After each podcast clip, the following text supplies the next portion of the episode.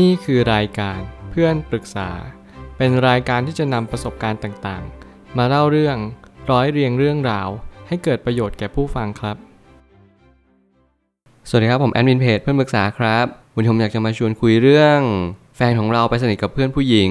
จนทำให้เราวิตกกังวลมาก มีคนมาปรึกษาว่า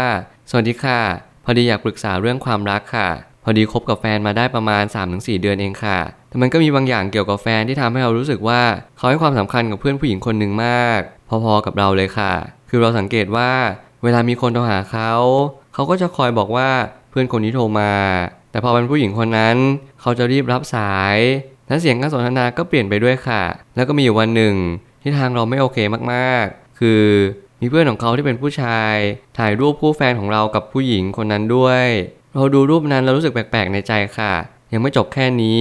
พื่อนคนนั้นยังลงรูปต่อค่ะ แฟนเราอยู่ตรงกลาง มีผู้หญิงสองคนอยู่ข้างแฟนเราค่ะ แถมผู้หญิงคนนั้นเอาแขนพาดที่ไหล่แฟนเราด้วยนะคะ ทางเราก็พยายามบอกกับใจตัวเองว่า แค่เพื่อน อีกใจมันก็อดคิดไม่ได้เลยค่ะ เพราะเขาก็เหมือนจะไปคอนเสิร์ตด้วยกัน 2 คนอีก อยากได้คำปรึกษาว่าเราควรทำยังไงต่อดีคะ เพราะเรื่องนี้มันกินเวลาชีวิตเหมือนกันค่ะ หรือว่าเราควรจะรอดูไปก่อนถ้าเกิดเหตุการณ์แบบนี้อีก ค่อยคุยกับแฟนเราตรงๆทีเดียว ผมมีความอยากเข้าใจเรื่องนี้อย่างถ่องแท้เลยนั่นก็คือ แน่นอนเราเพิ่งคบกัน 3-4 เดือน มันยังเป็นช่วง moment ที่ยังข้าวใหม่ปลามัน มันยังเป็นความรู้สึกที่เรียกว่าเรายังรู้สึก in love กับคนคนนี้อยู่ แน่นอนมันเรื่องปกติมากๆ ต่อให้คนมีลูกด้วยกันหรือคบหายาวนานแน่นอนความรู้สึกก็ย่อมเปลี่ยนแปลงไป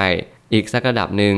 แต่แน่นอนดีกรีของความหึงหวง มันก็ขึ้นอยู่กับสิ่งที่แฟนเราทำต่อหน้าเราด้วยเช่นกัน ไม่ว่าอะไรจะเกิดขึ้น ผมไม่ได้จะสื่อว่านี่คือความรักครั้งใหม่ หรือมันยังเป็นความสัมพันธ์ที่ยังไม่ยาวนานพอสมควร เพียงแต่ว่าผมอยากจะบอกว่าบางครั้งเนี่ยถ้าเกิดสมมติเราเปิดกว้างทางอารมณ์มากยิ่งขึ้น เราก็จะรับรู้ว่าบางครั้งเรื่องเรื่องหนึ่งเราอาจจะคิดมากเองก็ได้ หรือว่าเรื่องเรื่องหนึ่งเราอาจจะรู้สึกโอ้โห เราคาดหวังให้มันเป็นสิ่งที่เราคิดมากเกินไป จริงๆแล้วชีวิตคู่เนี่ยผมเชื่อว่ามันไม่มีใครสมบูรณ์แบบ แน่นอน แฟนคุณอาจจะปันใจกับคนอื่นแต่พอถึงจุดจุดหนึ่งผมเชื่อว่าคนเราก็ยังเลือกคนที่ยังผูกพันแล้วก็มีความ รักใคร่กันอยู่ ซึ่งแน่นอนเราก็ต้องดูกันต่อไปว่านี่คือความคิดมาก หรือว่านี่เป็นเพียงแค่สิ่งสิ่งหนึ่งที่เขากำลังปันใจกับคนอื่น ผมไม่ตั้งคำถามขึ้นมาว่า ลองแบ่งเป็นสองประเด็นหลักๆ นั่นก็คือ 1. ความเสี่ยงของแฟนเรามันส่งผลต่อความสัมพันธ์ไหมกับ 2. ความไม่สบายใจของเรา มันทำให้เราอยากคบกับแฟนคนนี้ต่อไปหรือเปล่า จริงๆแล้วถ้าเกิดมองเผินๆเนี่ยสองประเด็นนี้อาจจะมีความคล้ายคลึงกัน ถ้าเกิดสมมติถามผมแล้วผมเชื่อว่า 2 ประเด็นนี้แตกต่างกันอย่างสิ้นเชิง เพราะว่า ถ้าเกิดสมมติเราอยากให้เขาเลิกคบกัน แน่นอนเรายังสบายใจกับสิ่งที่เขาเป็นอยู่หรือเปล่า หรือจริงๆแล้วมันเป็นที่นิสัยเขา เขาอาจจะเป็นคนที่เจ้าชู้มากๆ หรือเขาอาจจะไม่ได้รักเราอย่างสิ่งที่เราคาดหวังเอาไว้ นั่นจึงเป็นคนละประเด็นเลย นั่นหมายความว่า ถ้าเกิดสมมติผู้หญิงคนนี้ไม่อยู่ แล้วแฟนคุณจะรักคุณมากขึ้นหรือเปล่า ผมก็ยังเชื่อว่าคนสองคนที่คบกันย่อมรู้อยู่แก่ใจว่าคนคนนี้รักเราจริง ๆ หรือเปล่า หรือเขาก็แค่ชอบสิ่งที่เราเป็นภายนอก ชอบอะไรฉาบฉวย ในสิ่งที่เราเป็นในรูปแบบของเรา เขาไม่ได้ชอบอัตลักษณ์ตัวตนของเราเลย อะไรแบบนี้เป็นต้น สิ่งเหล่านี้คุณจะต้องเรียนรู้มันให้ได้มากยิ่งขึ้นว่า จริงๆ แล้วมันอยู่ที่ตัวคุณ ตัวแฟนคุณ หรือเพราะอะไรกันแน่ การคบกับแฟนมาไม่นาน ก็จึงเป็นตัวแปรที่สำคัญว่า เราจะเข้าใจคนที่เราคบหาจริงๆหรือเปล่า ซึ่งมันขึ้นอยู่กับคำถามด้วยว่าเราต้องการอะไรจากความสัมพันธ์ในครั้งนี้ สิ่งที่เราทุกคนกำลังเข้าไปยังความสัมพันธ์หนึ่ง หรือเรากำลังรู้จักคนคนหนึ่ง นั่นคือคำถามที่เราต้องตั้งมันขึ้นมาว่า เราต้องการอะไรจากสิ่งสิ่งที่เราทำลงไปแน่นอนเมื่อไหร่ก็ตามให้เราคุยเรื่องอะไรแบบนี้ มีผู้คนมากมายกับตอบว่า ฉันไม่ต้องการอะไรเลย ฉันต้องการแค่ความรักที่ดีความสัมพันธ์ที่ใช้ได้ รวมไปถึงความสบายใจ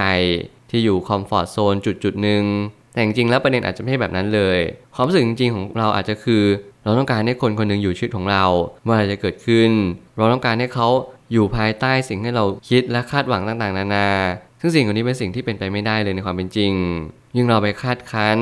กะเกณฑ์อะไรทุกสิ่งทุกอย่างบนโลกใบนี้ โลกใบนี้จะเวียง สิ่งสิ่งหนึ่งมาให้เรานั่นคือปัญหาที่เราต้องพบเจอ พยายามอย่ากะเกณฑ์อะไรทั้งนั้นเพราะว่ามันไม่จำเป็นเลย สิ่งเหล่านี้ไม่เพียงแต่มันไม่ช่วยอะไรเท่านั้น แต่มันยังทำให้ชีวิตเราแย่ลงในระยะยาวลองออกแบบประเมินความสัมพันธ์ดู เรื่องนี้อาจจะเป็นเรื่องที่ดูจริงจังเกินไปแต่อย่างน้อยที่สุด เราก็จะได้รับรู้ว่าความรู้สึกของคนสองคนนั้น ยังตรงกันอยู่บ้างไหม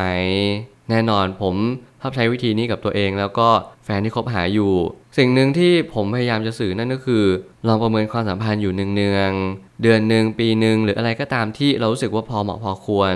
บางคนอาจจะ 2 ปีก็ได้หรือมากกว่านั้น อะไรก็ตามที่คุณรู้สึกว่าคุณอยากประเมินความสัมพันธ์ในครั้งนี้ให้มากที่สุด คุณก็ต้องทำมันให้ดีที่สุดเท่านั้นเอง อย่างเช่น การที่เรามีความคิดแบบนี้เราลองคุยกับแฟนดูดีไหมว่า เออ สิ่งที่เรารู้สึกแบบนี้ แฟนเรามี reaction ยังไง แฟนเราบอกว่าโอเค พยายามจะปรับให้เพื่อความสบายใจของคนทั้งสองคน โอเคแบบนี้เราก็ใจชื้นมากนิดนึงว่า เขาอาจจะพยายามปรับเพื่อเรา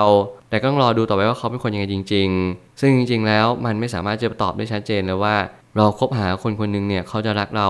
100%หรือเปล่า แต่ต้องถามตัวเองว่าเราอยู่เขาเพื่ออะไร นี่คำถามที่สำคัญกว่า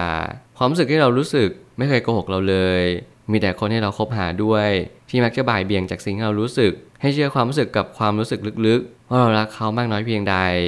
แน่นอนว่าวันนี้เราไม่สามารถที่จะกะเกณฑ์อะไรได้เลยในความสัมพันธ์ในครั้งนี้ เพียงแต่แค่เรามีข้อมูลบางสิ่งว่า เรากับผู้หญิงคนนั้นที่แฟนเราเข้าหา มีสถานะที่ใกล้เคียงกัน นั่นก็คือความรู้สึกให้ความสำคัญในระดับที่เท่าเทียม แน่นอนนี่คือสัญญาณแรกที่เราเอามาเป็นข้อมูล ถ้าเกิดสมมติเรามีข้อมูลที่เพียงพอแล้วเราแค่ตัดสินใจลงไป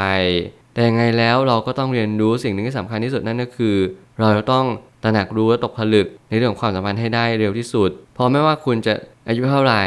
มีแฟนมากี่คน ความสัมพันธ์ก็จะเป็นในรูปแบบคล้าย ๆ กัน นั่นคือคุณต้องเริ่มต้นที่รักตัวเองก่อน และคุณจะเห็นเลยว่า คนคนนั้นที่เขาคบหากับคุณอยู่เขารักคุณจริง ๆ หรือเปล่า นี่เป็นตัวมาตรวัดที่ดีเยี่ยมและทำให้คุณเล็งเห็นว่า เออจริง ๆ แล้วความสัมพันธ์ในครั้งนี้มัน toxic มาตั้งแต่แรก เราควรออกจากความสัมพันธ์นี้ให้เร็วที่สุดดีกว่า เพราะนี่คือสัญญาณที่เป็นสัญญาณย้ำเตือนว่าความรู้สึกของเรามันพอแล้วจริง ๆ นี่เป็นสิ่งที่แล้วแต่คนเลยว่าดุลยพินิจของคุณ หรือสัญญาณในสิ่งที่คุณย้ำเตือนมาในความรู้สึกเนี่ยมันบ่อยมากน้อยเพียงใด ขอให้คุณนำข้อมูลและความรู้ทั้งหมด ไปสังเกตตัวเองให้มากขึ้น อย่าพยายามเชื่อใคร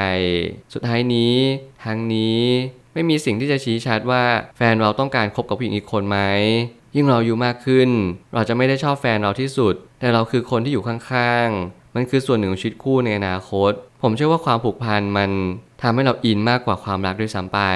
สิ่งที่เราอินไม่ใช่อะไรเรากลัวความเจ็บปวด บางครั้งเราคบหาคนที่เราไม่ได้ชอบ ผมไม่ได้บอกว่าให้เราชอบหรือไม่ชอบคนที่อยู่กับเรามากที่สุดแต่ผมอยากจะบอกว่าคนที่อยู่กับเราเนี่ยมันไม่ได้สำคัญหรอกว่าเรารู้สึกยังไงต่อเขาทั้งหมด แต่เขากับเรา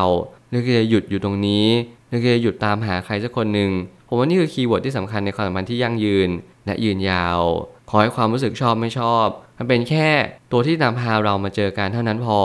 แต่ขอให้สิ่งที่เราอยู่ด้วยกันทั้งคู่ณวันนี้คือความผูกพันที่เหนียวแน่นที่เป็นความสัมพันธ์ที่มั่นคงและยืนยาว ต่อให้มันจะท็อกซิกบ้าง ต่อให้มันจะมีปมปัญหาชีวิตบางมุม แต่ขอให้เราจับมือและผ่านไปด้วยกัน ด้วยการพยายามเข้าหากันทั้งคู่ ไม่มีใครที่ต้องพยายามเข้าหากันโดยฝ่ายเดียว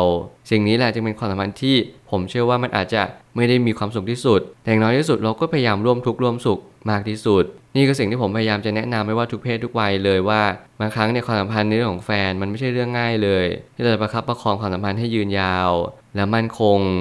ราะมีหลายคนมากๆที่ให้ความสำคัญในเรื่องของความรู้สึก อารมณ์ ผมเชื่อว่าสิ่งเหล่านี้อาจจะมีความสำคัญในระยะหนึ่ง แต่จริงๆแล้วการคบหาในระยะยาวเนี่ยมันไม่สามารถการันตีได้เลยว่าความรู้สึกของเรายังคงเดิมเหมือนเดิมหรือเปล่า แต่ขอให้เรามีความคิดที่มั่นคง และมีความรู้สึกที่จริงใจต่อกันและกันอยู่ สิ่งนี้สำคัญกว่ามาก ผมเชื่อว่าทุกปัญหาย่อมมีทางออกเสมอ ขอบคุณครับ รวมถึงคุณสามารถแชร์ประสบการณ์ ผ่านทาง Facebook Twitter และ YouTube